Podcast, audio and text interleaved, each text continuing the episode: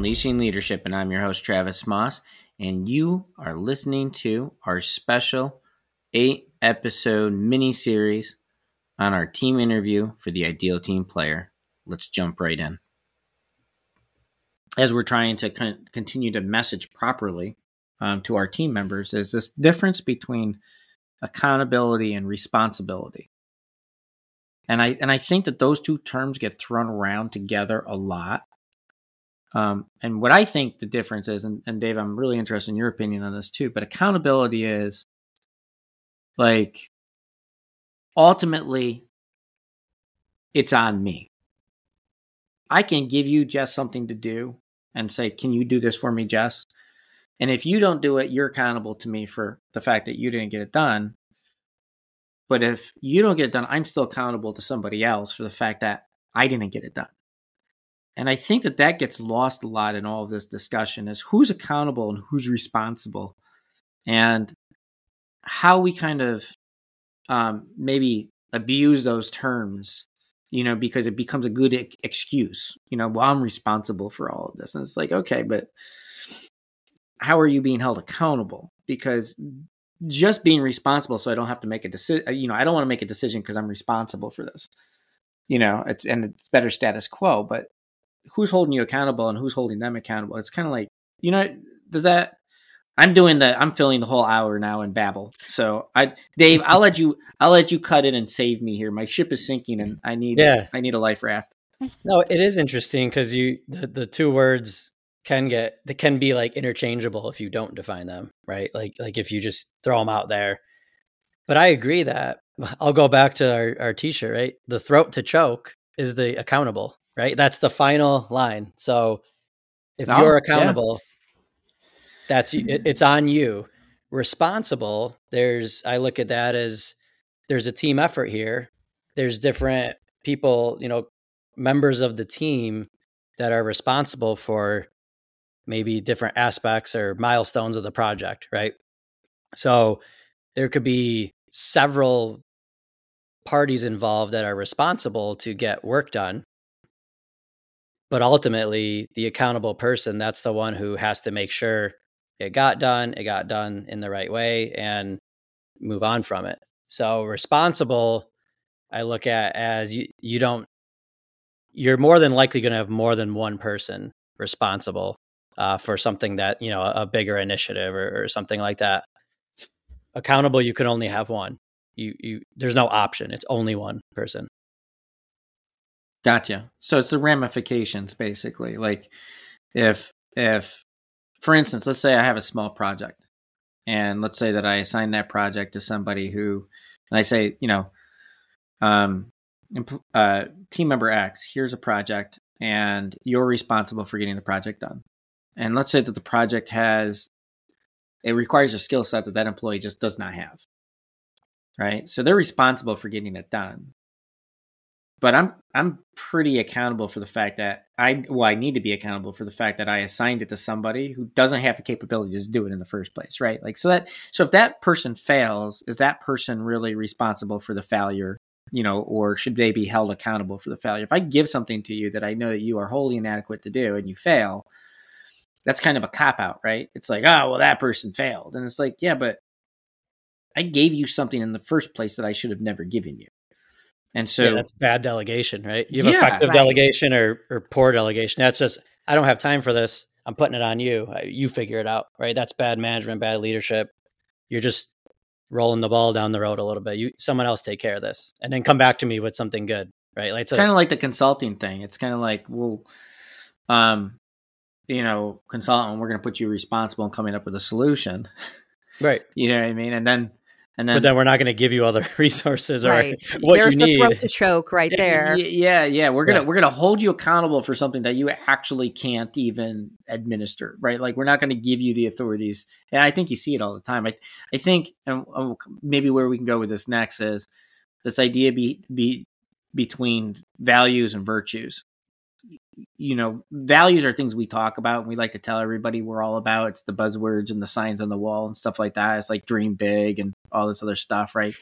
Work hard and, you know, work life balance and all these other buzzwords.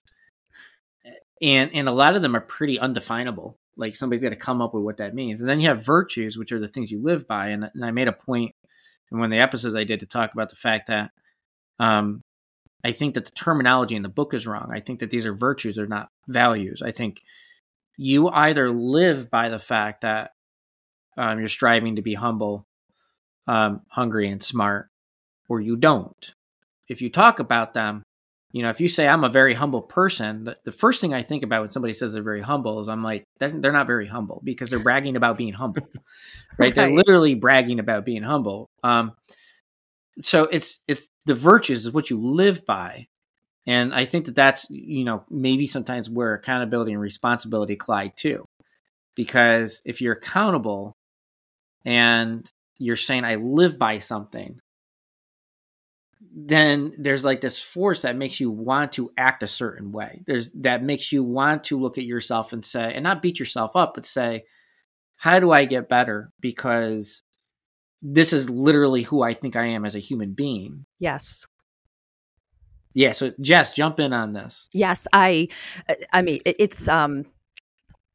Oh gosh, I got to unpack some of that too. I totally agree with you kind of like tying the virtues into the accountability part of it. And going back to um, what we were talking the example that we were talking about before where you have this manager that's delegating something inappropriately well that person should be held accountable for that choice. Like that's yeah. really the accountability. That ties back to that virtue of how you know making the right decisions doing the best that they can do and and making those those proper choices. So i do think that the virtues and the accountability tie in perfectly. And that's maybe where that smart lives too, right? Because it's